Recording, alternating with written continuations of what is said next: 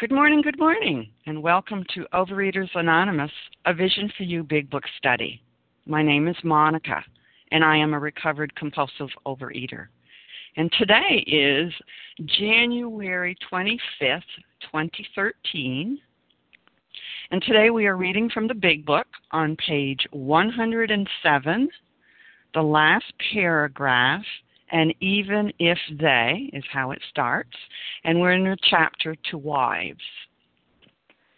And today's readers are the 12 steps, Rose, the 12 traditions, Fran, and then Kim, Sharon, Paula, and Hoodie in that order.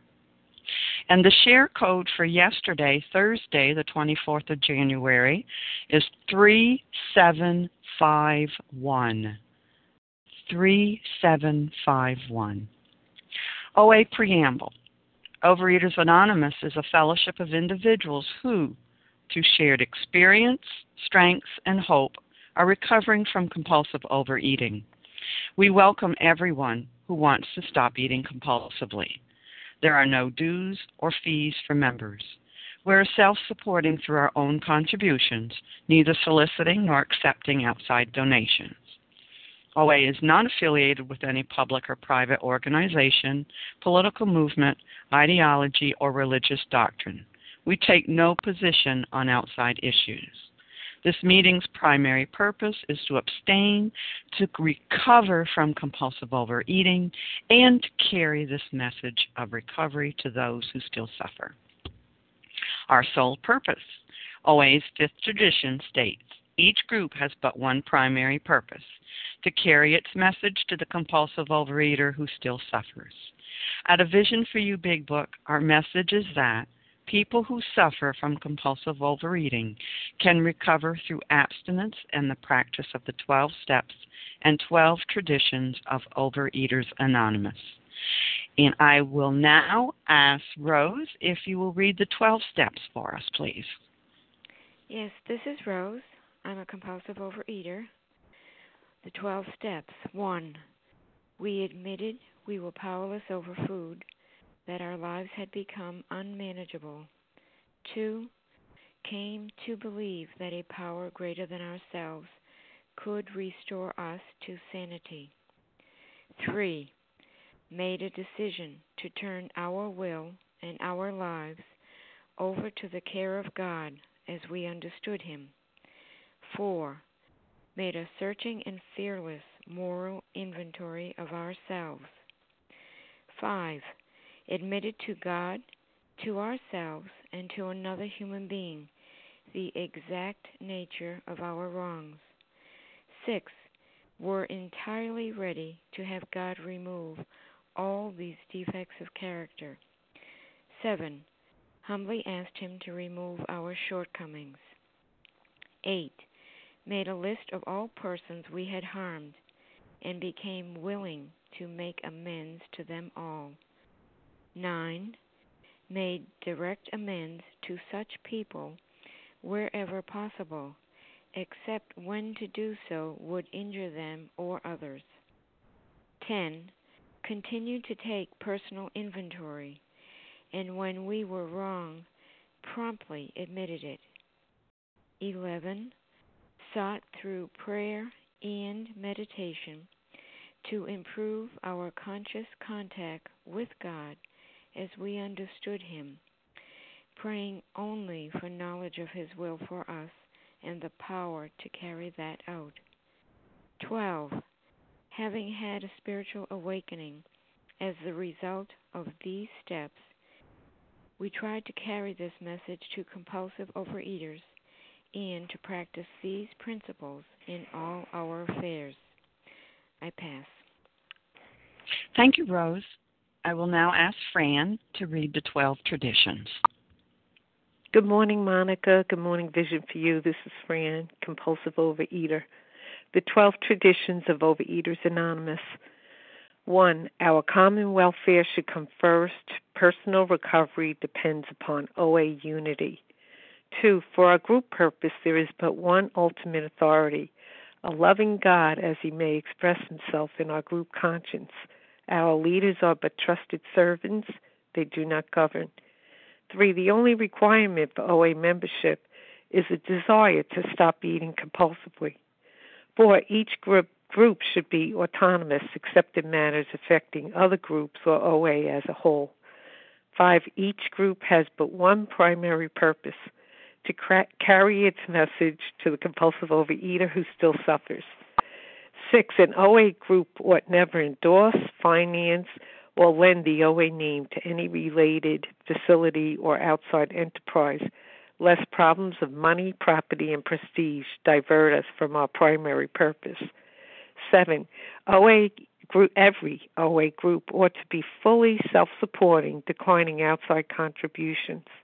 Eight, Overeaters Anonymous should remain forever non professional, but our service centers may employ special workers. 9. OA as such ought never be organized, but we may create service boards or committees directly responsible for those they serve. 10. Overeaters Anonymous has no opinion on outside issues. Hence, the OA name ought never be drawn into public controversy. 11. Our public relations policy is based on attraction rather than promotion. We need always maintain personal anonymity at the level of press, radio, films, television, and other public media of communication. 12. Anonymity is the spiritual foundation of all these traditions, ever reminding us to place principles before personalities. And I pass. Thank you, Fran. How our meeting works. Our meeting focuses on the directions for recovery described in the Big Book of Alcoholics Anonymous. We read a paragraph or two from the literature, then stop and share on what was read. Anyone can share, but we ask that you keep your sharing to the topic and literature we are discussing, and that you keep your share to approximately three minutes. Singleness of purpose reminds us to identify as compulsive overeaters only. Our abstinence requirement for moderator is one year and for readers is six months. There is no abstinence requirement for sharing on topic. This meeting does request that your sharing be directly linked to what was read. We are sharing what the directions in the Big Book mean to us. To share, press star 1 to unmute. Once you are done sharing, let us know by saying pass, then press star 1 to mute your phone. In order to have a quiet meeting, everyone's phone except the speaker's should be muted. And today we resume our study of the Big Book, and we are on page 107 in the chapter To Wives. At the last paragraph that starts with, and even if they did not love their families. And I will ask Kim to begin reading. Thanks, Monica. And even if they did not love their families, how could they be so blind about themselves? What had become of their judgment, their common sense, their willpower? Why could they not see that drink meant ruin to them? Why was it, when these dangers were pointed out, that they agreed, and then got drunk again immediately? These are some of the questions which race through the mind of every woman who has an alcoholic husband. We hope this book has answered some of them. Perhaps your husband has been living in that strange world of alcoholism where everything is distorted and exaggerated. You can see that he really does love you with his better self. Of course, there is such a thing as incompatibility, but in ev- nearly every instance, the alcoholic only seems to be unloving and considerate. It is usually because he is warped and sickened that he says and does these appalling things. Today, most of our men are better husbands and fathers than ever before. And good morning, everyone. My name is Kim. I'm a recovered compulsive overeater. Once again, we're in the chapter to the wives. So this is a non-compulsive overeater looking at the behavior of a, comp- of a compulsive overeater and saying, what is their problem? What is their problem? You know, what has become of their judgment, their common sense, their willpower? Why could they not see that drink meant ruin to them? And that is because of the, the our families are baffled about what this disease does to us. And this brings me back to the doctor's opinion and it's a description of what is our disease. It is an allergy of the body that condemns us to, to eat more and more once we adjust something. And it is a mind that once even the substance is out of our body, our mind tells us, come on, go back. It's not that bad. So let's look at that description of what that allergy of the body and the obsession of the mind does to us as compulsive overeaters. Men and women drink essentially because they like the effects produced by alcohol. The sensation is so elusive that while they admit it is injurious, they cannot, after a time, differentiate the true from the false. To them, their alcoholic life seems the only normal one. They are restless, irritable, and discontented unless they can again experience a sense of ease and comfort, which comes at once by taking a few drinks drinks they see others taking with impunity. After they have succumbed to the desire again, as so many do, and the phenomenon of craving develops, they pass through the well known stages of spree, emerging remorseful with firm resolution not to drink again. This is repeated over and over. Unless this person can experience an entire psychic change, there is very little hope of his recovery. So, as a compulsive overeater, I get that cycle. I get that cycle. But what about the wife that is watching us go through that cycle and going, it doesn't make sense. In other areas, my husband has judgment. In other areas, my husband has common sense. In other areas, my husband has willpower. But yet, when it comes to the food, my husband or my wife or my family member has the worst judgment. They can't differentiate the true from the false. They know it's injurious. They keep doing it over again. They're seeing that drink means ruin and yet they continue to pick it up over and over again. So this chapter is trying to let the woman know that it says here, perhaps your husband has been living in that strange world of alcoholism where everything is distorted and exaggerated. You know, that, that is usually because he is warped and sickened that he says and does these appalling things. So it's trying to let the woman know there's a difference between the disease and their husband. There's a difference between the compulsive overeater as disease and the compulsive overeater as a person, and how baffling this is, and how how heartbreaking this is, and what can the woman do so she can find peace, regardless of what the disease is doing to their husband. And with that, I pass. Thank you, Kim. Would anyone like to share on this paragraph?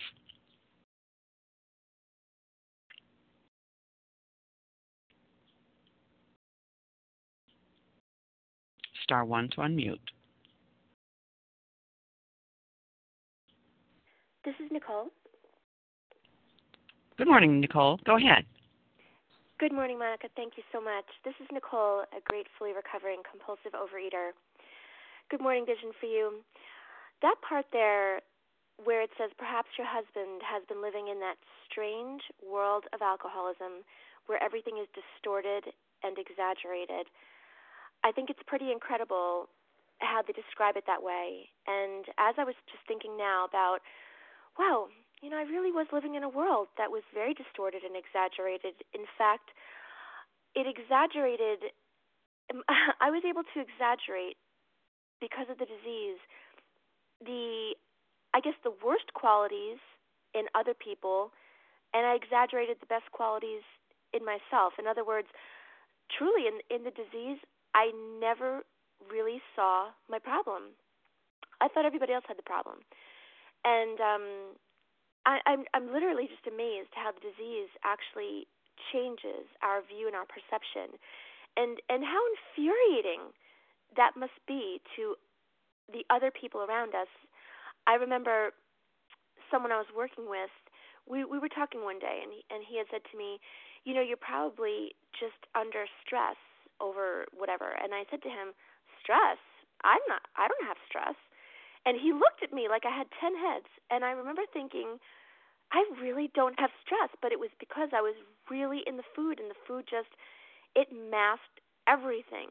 And um, thank God for this program of recovery that that takes those distorted glasses off of our face and we see things as they really are. But but how I just look at it and say, wow, how crazy that from the outside point of view that it is so obvious that the disease distorts and exaggerates what we say, what we do, what we think, and how we feel.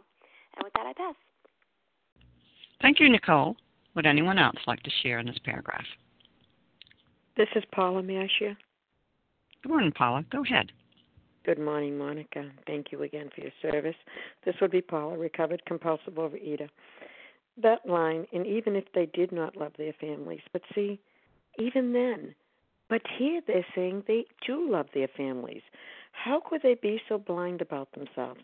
What had become of their judgment? They asked many questions, their common sense, and their willpower. You know, we see on page 43 more about alcoholism. And the last the last paragraph it ends with in this chapter. The alcoholic at certain times has no effective mental defense against the first drink, except in a few rare cases. Neither he nor any other human being, wife, child, mother, daughter, there we are, human beings, can provide such a defense. And yet we try. His defense must, now there's the must of the program, come from a higher power, none other. But then I love this. There are there are some of the questions which race through the mind of every woman who has an alcoholic husband, one after another, boom, boom, boom, boom. They don't just quietly come, nor like the alcoholic in our in our lives. And it says, "We hope this book, they're the hope, has answered some of them." Some of them, but as was just said about the distortion, when you used to go to the to the the um oh the fears and they had that mirror that distorted you some looked better some looked worse. Some you gained three three feet some you you shrunk down to two. And you'd look in that mirror but see honey you'd walk away. You'd walk away. Not the alcoholic the compulsive eater. They stay and you were trying to figure well why are they still because they can see no other they can't walk away this disease does not give you that luxury Oh no. Once it gets you, as it says, you stay longer than what you intended. And after a while, your intention doesn't matter. Love doesn't matter. Caring doesn't matter. It falls to the side. But I just wanted to end with we hope. That's what it says there on that line. And many more will be answered. Thank you for allowing me to share. And with that, I do pass. Thank you, Paula. Would anyone else like to share in these paragraphs?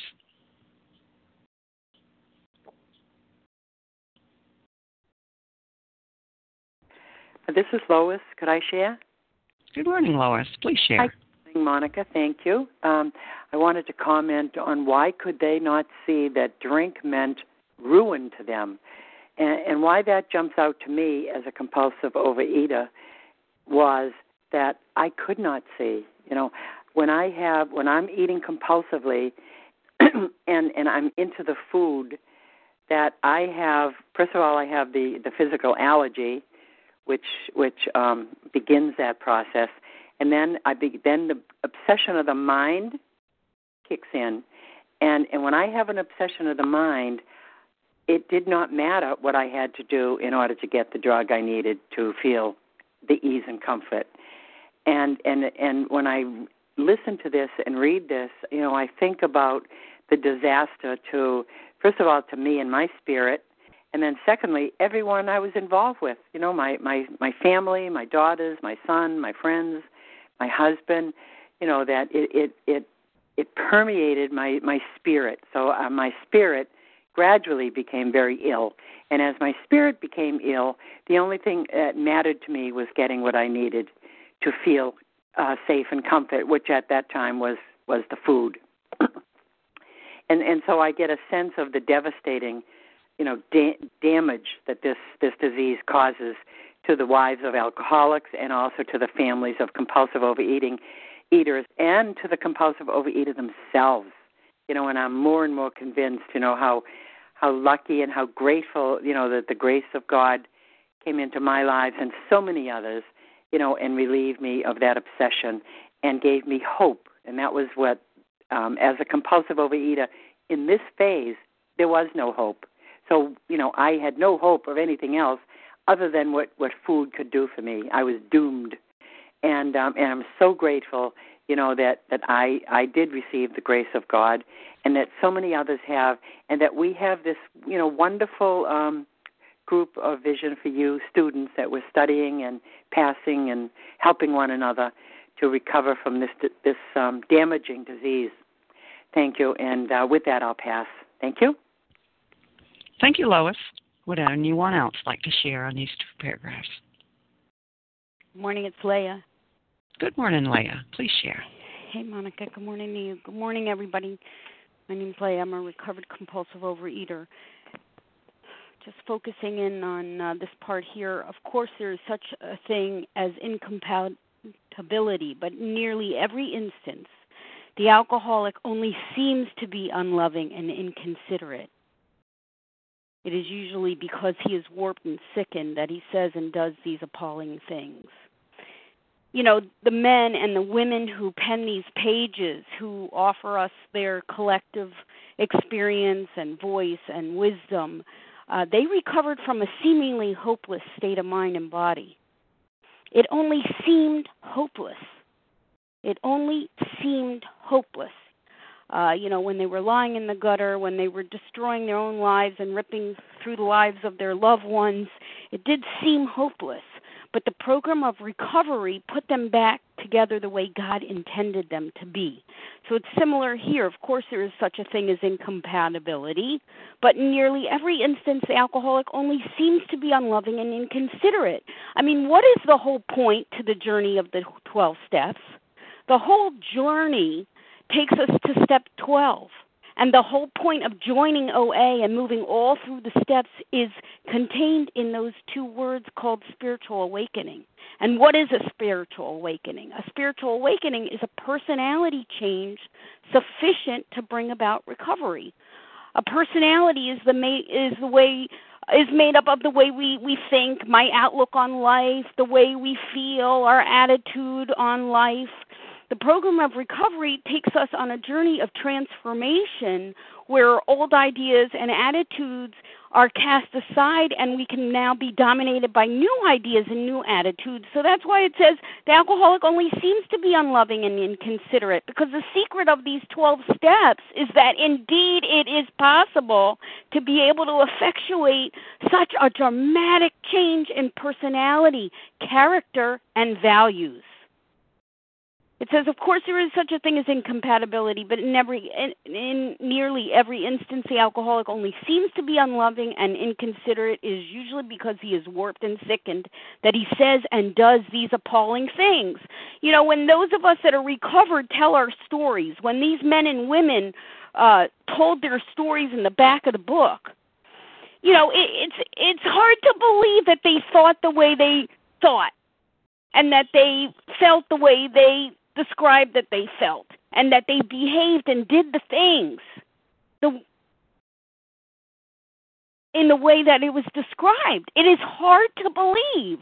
Newcomers want to say, you know, that was a fantastic story, but it is hard for me to believe that you behind the podium are the same person. And we who are recovered, who have been on this transformation, say, let me assure you, that is what is possible when we cooperate with God's grace. That this is not about personal success and this is not about personal recognition. This is about what God can do to, when He saves the soul. It says today most of our men and most of our men are better husbands and fathers than ever before. AA grew by leaps and bounds because of two primary reasons. One, these men and women who seemed hopeless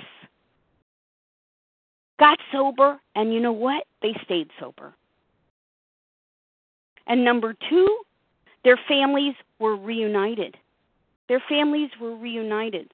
So that's why it says today most of our men are better husbands and fathers than ever before. The program of recovery allows us to live better, behave better, think better, act better, love better, cooperate better, comfort better, understand better, forgive better. The program of recovery allows all of that to happen. Why? Because we're forced to. For self preservation, we're forced to live by these principles. So that's why the program of recovery allows us to be better wives, better mothers, better sisters, better daughters, better friends, better community members, contributing people to society because we are forced to live by these principles if we want to live, recovered from a seemingly hopeless state of mind and body. With that, I pass. Thanks. Thank you, Leah. Would anyone else like to share on these paragraphs? This is Christy. Good morning, Christy. Please share. Good morning, Monica. Good morning, A Vision for You. This is Christy, and I'm a recovered compulsive overeater. And I, uh, you know, I have this particular passage um, underlined in my big book, living in that strange world of alcoholism where everything is distorted and exaggerated. And you know, I don't know if you know anyone on the line has ever had alcohol but you know i've had alcohol and gotten drunk and acted like a crazy person. And um reading this and how it relates to food you know i had no idea how completely crazy i was how completely crazy i was. You know how does food how does eating how does that distort how does that um distort and exaggerate my thinking and you know, for me, I'm someone who wore my disease on my body. That's not the case with everybody, but you know, I, I will just give you an example. You know, as a young young woman, you know, I'm I'm almost well six one now, but at five four and 124 pounds, I thought I was huge. You know, I was 12 years old, five four, 124 pounds, thought I was huge. You know, um, six one, at 340 pounds. I didn't think I was that bad you know, that's that's uh, just a little example of a distorted a distorted um, mind. Uh, so certainly my body and having a distorted view of my body, but beyond that, beyond that, let you know, let's set that aside for just a moment and talk about my thinking. My thinking was distorted and exaggerated. You know, I thought people were out to get me. Um, you know, it was funny. I went to the my doctor yesterday for my annual physical, which was perfect. I mean, you know, it was it was as close to perfect as you can get for a 53 year old woman who's genetically predispositioned to have type 2 diabetes and high blood pressure and all the other things that my parents have. I don't have that. I don't have any of that. All of my numbers are, I mean, she said, this looks excellent. This looks excellent. And, you know, we were talking and and uh I don't know, just talking about, you know, I don't know, whatever, just having conversation and um you know, she was asking me about, you know, thinking and how I was with the weather and all that kind of stuff and she said, you know, do you have the feeling that people are out to get you and um, you know, those thoughts of paranoia that can kind of come with seasonal affective disorder and that sort of thing. And I just, um, I burst out laughing because it struck me as so funny. You know, today in recovery, you know, if I have a brief moment where I think someone might be thinking that, uh, you know, I can laugh about it because I'm an addict. And I just laughed and I said, I'm an addict. Of course, I think people are out to get me. You know, that's kind of the way I thought all the time. That's the way I thought all the time. Every minute of every day, people were thinking about me. They were out to get me. My boss was in, you know, her office with her boss and they were thinking of ways they could fire me. I mean, that is just the way my brain works. Um, you know, everything was distorted and exaggerated. Everything people I didn't know would pass me on the street and they were thinking about me. You know, it's just that you know, today, thank God, I can laugh about that. I can laugh about that today because people are, you know, most likely thinking about themselves, um, thinking about other things. And I'm so grateful that I don't live in that strange world where everything is distorted and exaggerated. You know, I don't live that way today. I don't live that way today. I I live in the grace of a power greater than me. I um you know, I live in a world where my my number one goal every day is to be of service to those about me, to be kind and loving, to have had that spiritual transformation that the big book promises me if I follow these principles and I live these principles in all areas of my life. And that has happened for me. That transformation has happened for me from someone who, you know, let's just put aside that I weighed 300 pounds. You know, that's, that was the least of my problems, if you can believe it. That was the least of my problems. My My thinking was my biggest problem. And um, you know, thank God my mind has been my mind has been transformed today and consequently my actions have been transformed today and I am just so grateful for that. And with that I'll pass. Thank you, Christy. My name is Monica, and I would like to share on this paragraph. Um, we're in the chapter to wives here, and so you know I'm presuming that they have read this book and they've come to this chapter here. And they've been a, lo- a number of um, questions were asked in the first paragraph we read here. You know, how could their how could their husbands be so blind? What had happened to their judgment, their common sense? Can't they see what this drinking was doing to them? How it was ruining everything and how it was affecting the their spouse and how it was affecting their kids and that they would turn around you know there might be moments where they were they were um um clear or or and you know things were nice and then they turn around and they'd, they'd be would, agreeing with you, and then they turn around and they get drunk again. And the book says, and there are some of the questions which race through the mind of every woman who has an alcoholic husband. We hope this book has answered some of them. And and here we are in this chapter to wives, and the big book here is hopefully has given them information you know, before this book came out in the 1930s, alcoholism was considered a moral disease. It was uh, not a disease, a moral issue is what I want to say. You know, you were you were weak, you were a sinner, you were you know if you were an alcoholic. And now though this book comes out in the 19, in the late 30s, and it's saying, wait a minute here, alcoholism is a disease, and there's two parts to it there's a physical aspect, the allergy, that if you pick up the alcohol, it's going to set off cravings and you have to drink. And then there's the mental obsession. So they're learning this about their husbands that they do have a disease.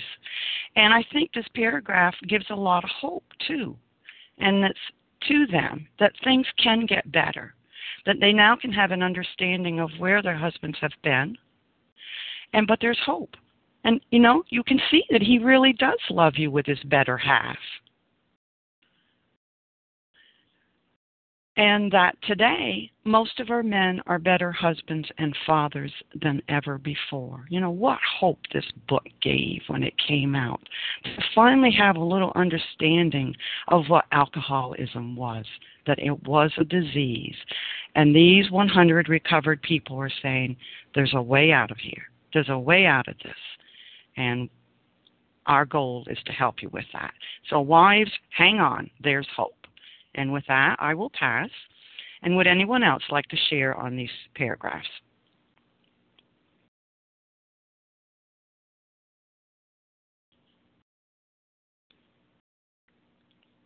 Okay, I will take that. We shall move on to the next paragraph. And Sharon, can you read the next one, please? Good morning. Thank you, Monica. This is Sharon, recovered compulsive overeater. Very grateful to be on the line with you this morning. Try not to condemn your alcoholic husband no matter what he says or does. He is just another very sick, unreasonable person. Treat him, when you can, as though he had pneumonia. When he angers you, remember that he is very ill. And I'm going to stop there because, uh, as promised, the big book is telling us how then shall we live. It's telling us how to live because we didn't learn how to act upon life. We have just been reacting, most of us. And it's telling us how to it's it's actually telling the one that's married to us how to act. But it's also telling us because what I want to recognize here is that many of us got married when we were in disease, and we married someone who has either uh, has who is imperfect, and may have addiction of some sort. So many of us can read this as as if it were written to us and it, as if it were written about us. And we want to recognize that. And that's really a very important point for us because so often as women as myself I've I've recognized that I can be much harder on my partner than on anyone else. I have greater expectations. It's very difficult for me to see the love. If you don't treat me the way I, I expect to be treated, then you don't love me.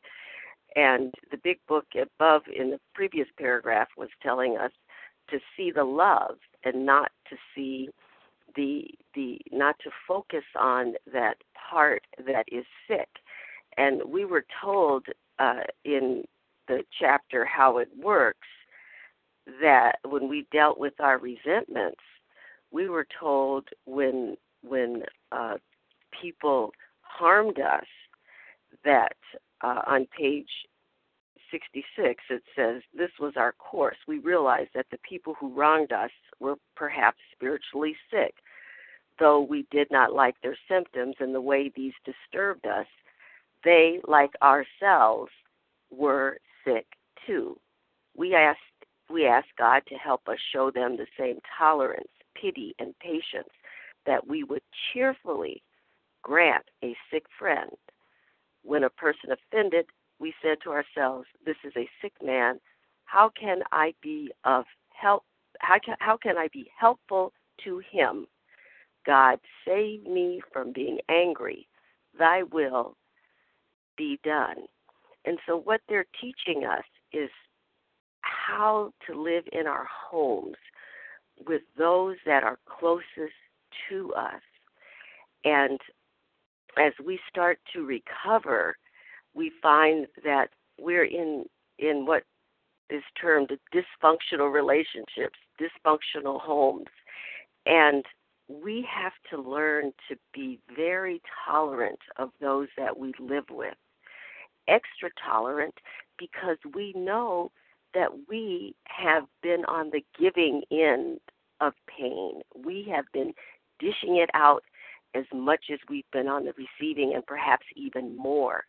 We have been giving and hurting and causing pain. So we have to as we recover and and begin to see and recognize that we have been the givers of a lot of pain and we have caused so much hurt.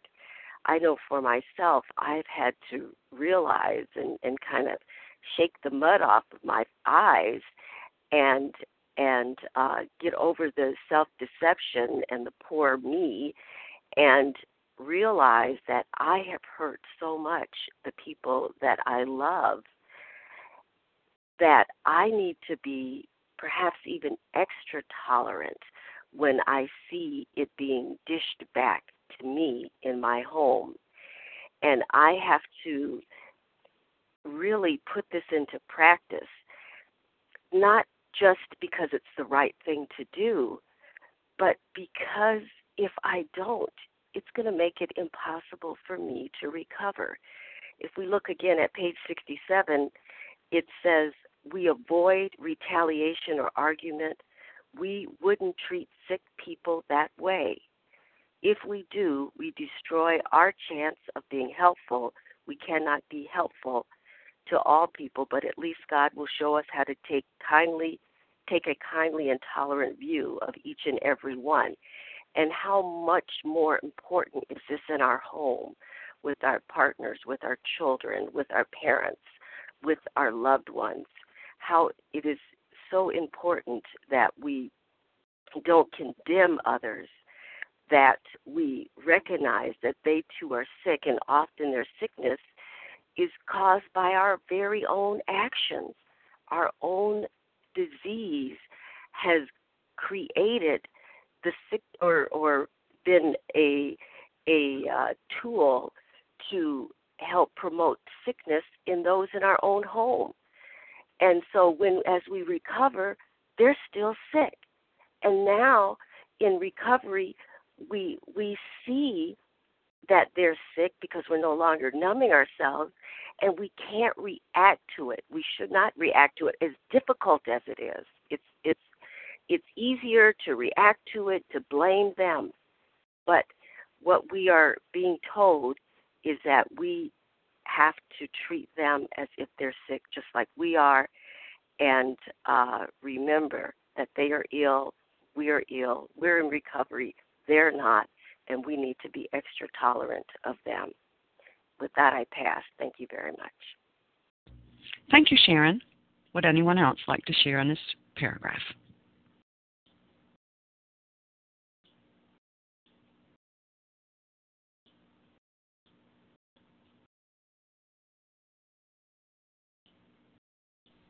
Star one to unmute. Nicole, go ahead. Thank you again, Monica. Good morning again. This is Nicole, gratefully recovering. You know what I really love about this whole chapter to wives? You know, if their husbands had not truly recovered, no wife could write the things that they are writing. There is no wife of an alcoholic husband who could ever say, Oh, try not to condemn your alcoholic husband no matter what he says or does. Because anybody and I and I have never lived with someone with um alcoholism um but I'm sure that anyone who has that would be a very tall order to bite your tongue and to not condemn your husband for ruining your lives. And I think it just says volumes that they the the way they present this information is just so plain and so beautiful that it's just it's it's very convincing to me that they really were living with men who had been radically radically changed.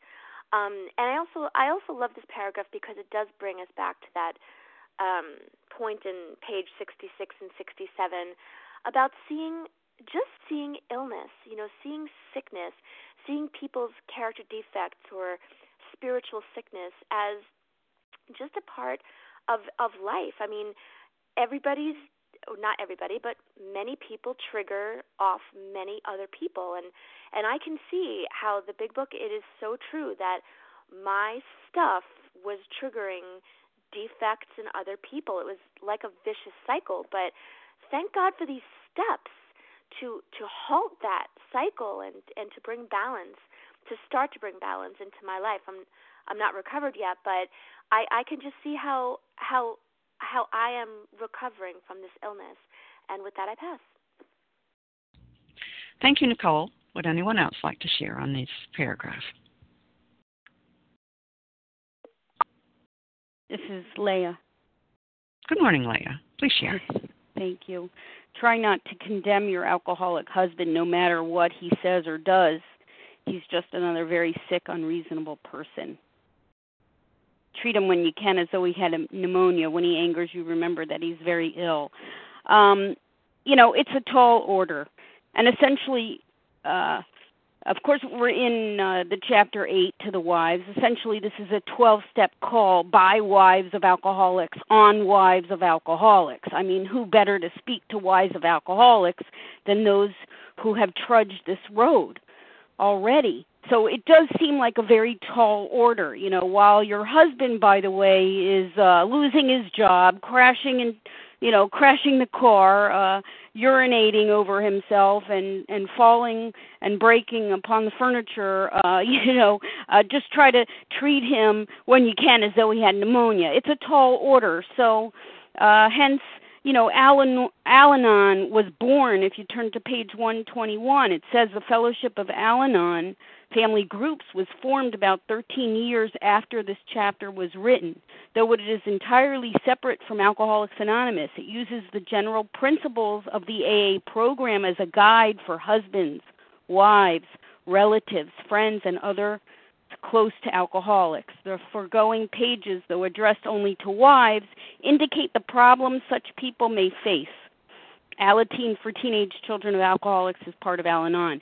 Again, you know, these principles that we study every day are universal. How are these people that loved these alcoholics going to live with peace of mind? how are they going to live with not self destructing themselves? You know, and the same goes for those that are related to us as, you know, compulsive overeaters. Elimination of our binge foods is but the first step away from a highly strained abnormal condition because years of living with addiction, years of living with alcoholics, years of living with compulsive overeaters is almost sure to make any wife or partner or husband or child neurotic. the entire family is to some extent ill, says the book. So, uh, what's going to save these people that love us? Well, the sa- the very same principles, the very same principles that save you and I, save the loved ones. So the, these wives here are out, you know, stretching out their hands, saying, "This is possible. This is possible to live by a code of love and tolerance when you have a better understanding of the disease of alcoholism, that it's twofold allergy of the body, obsession of the mind, and when you understand the principles of this program. That's what is that is the foundation of this whole program. It all comes down to the to God. You know, because if these ladies are trusting and relying and depending on the behavior and the actions of their husbands, well, it's a it's a lost cause, right? But what if their trust, reliance, and dependence is on God? What if their trust, reliance, and dependence is on these very principles to stabilize themselves and to stabilize the family to the best of their ability? Because the reality is that uh, alcoholics feel unmanageability long before they take their first drink, and they feel the same degree of unmanageability long after they have their last drink of alcohol because the greater aspect of the disease resides in the mind. It resides in the mind. So, how does one stabilize? It's the same solution. These wives are saying it's the same solution. Love and tolerance is our code. These very principles that save the lives of alcoholics can save the lives of us as well. With that, I pass. Thank you. Thank you, Leah. Let's move on to the next paragraph. Paula, can you read the next paragraph, please?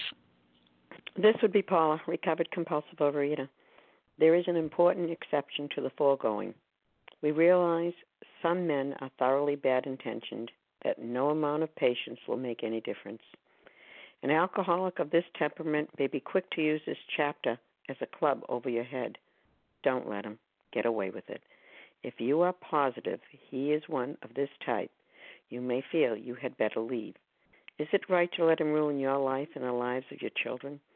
Especially when he has before him a way to stop his drinking and abuse if he really wants to pay the price and I will end there as the paragraph ends. It ends with, if he really wants to pay the price.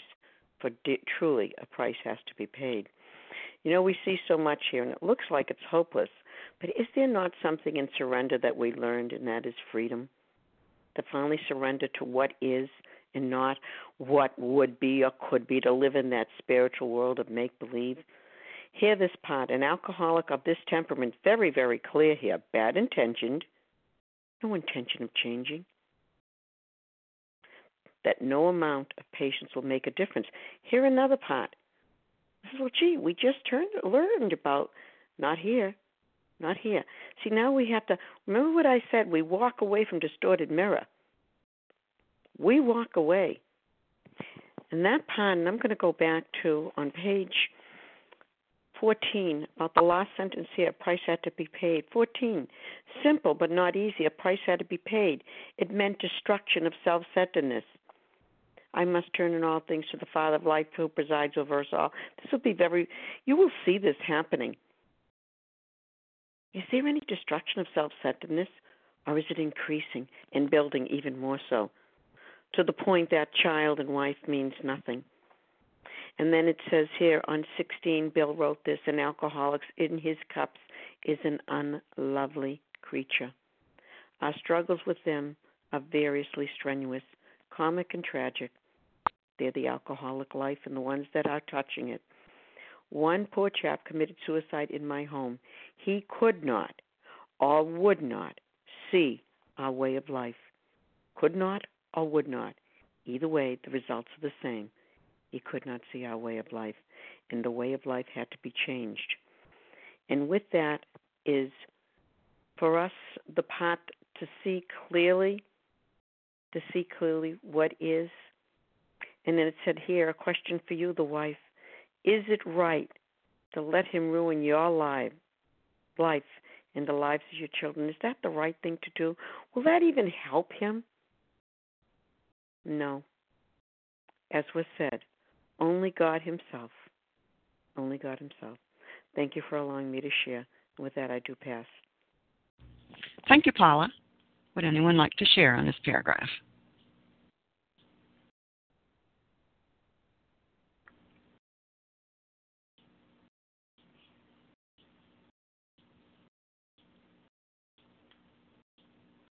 Star one to unmute.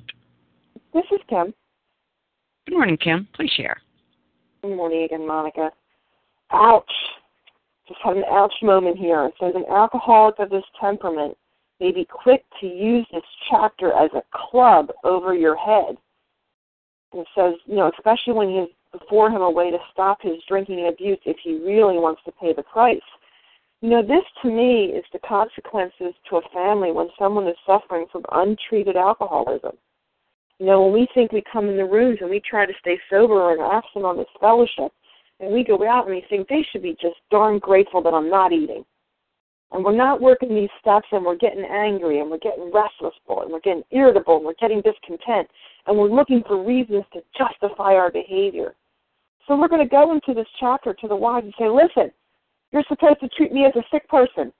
You're supposed to not get angry at me. You're supposed to treat me with love and tolerance and to heck with the way that I'm treating you. Because I know for myself, some of the worst damage I did was not when I was in the food. It was when I was abstinent and a raging lunatic, trying to control everything and everyone around me. Because I was using this program as a diet program, dieting with support. And I would go to the rooms and I would look for people to to support the way that I I was the victim. I was the martyr, and look at the way my family is treating me, and they need to pay. Because look at me, I've lost the weight. I am not eating anymore. Why aren't they treating me with the respect I deserve? So they're saying to these women, do not have you do not have to put up with this behavior. Don't let him use this book against you. Especially when he has before him a way to stop his drinking and abuse if he really wants to pay that price. And what is that way? That way is the twelve steps.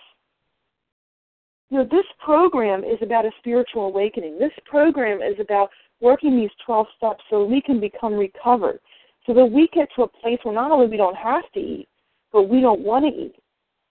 We come to a place where we are no longer in constant collision with everyone and everything around us. We are no longer stepping on the toes of our fellows and getting ticked off because they're retaliating.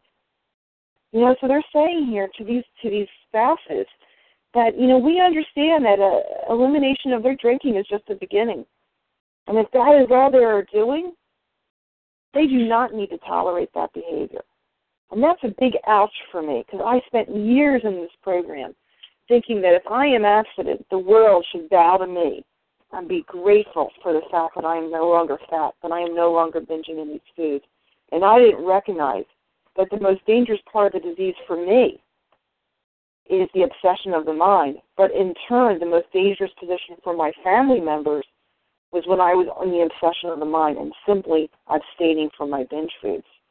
And with that, I pass. Thank you, Kim. I'd like to share on this paragraph.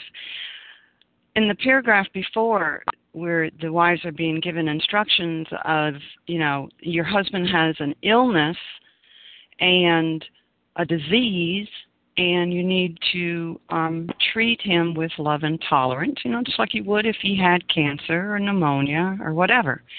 And then as, in this paragraph it says, there is an important exception to the foregoing. And what are they saying here? They're saying to the wife now, don't let him get away with it. If if he is abusive and he is hurting you and your children, then you need some tough love here and it might be better if you leave. Why put yourselves in that type of situation or environment? And so, especially when he has before him a way to stop his drinking and abuse if he really wants to pay the price. So they're they're being told now, you know, don't act as a doormat. We're not saying that with the love and tolerance. There may be situations where it is best if you leave, you know. And with that, I will pass. Would anyone else like to share on this paragraph? This is Janice. Morning, Janice. Go ahead. Good morning, Monica. Good morning, Vision for You. My name is Janice. I am a recovered compulsive overeater. Thank you, God. Well, I'm gonna. I'm. I'm looking at this paragraph, and you know what I see? I see some hope. I see some hope in this paragraph because what I see is that we are given a choice. We are given a choice, just like the alcoholic, just like the husband they're talking about here, also has a choice. We are given a choice. We are given, our free will is not taken from us by working this beautiful program and finding a spiritual awakening and living in a spiritual experience. It means that we see the choices more clearly. And perhaps as the partner, as the wife, as the family member here of this alcoholic, that choice might be hard to make. You know, it might be that you are at the point where you see that this is your choice to make to protect your children, to not let this situation ruin your life, to choose a better life. But they remind us with this last sentence that the alcoholic has a choice as well.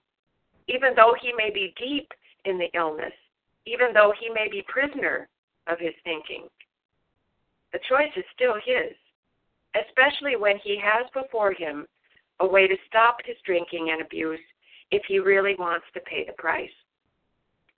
You know, I always look at this paragraph and I always think, well, perhaps there is down the road, perhaps this alcoholic will lose everything because I've watched people with the illness lose everything lose their families, lose their jobs, lose their way of life. And in that big bad bottom, find that choice, finally be face to face with that choice. But we don't have that ability to choose for the person, whether we're the loved one watching or whether we are the person in the situation facing the alcoholic. Everyone has that same choice, that beautiful place to choose the solution, you know, to choose a better life. And with that, I'll pass. Thank you, Janice. And I want to thank everybody who has shared. We will now close with a reading from the Big Book on page 164, followed by the Serenity Prayer. And Hoodie, can you read A Vision for You, please? Hi, good morning, Monica. This is Hoodie, compulsive overeater. Uh, our book is meant to be suggestive only. We realize we know only a little. God will constantly disclose more to you and to us. Ask Him in your morning meditation what you can do each day for the man who is still sick. The answers will come if your own house is in order. But obviously, obviously, you cannot transmit something you haven't got. See to it that your relationship with Him is right, and great events will come to pass for you and countless others. This is the great fact for us. Abandon yourself to God as you understand God. Admit your faults to Him and to your fellows. Clear away the wreckage of your past. Give freely of what you'll find and join us. We shall be with you in the fellowship of the Spirit, and you will surely meet some of us as you trudge the road to happy destiny. May God bless you and keep you until then. Thank you, Heidi.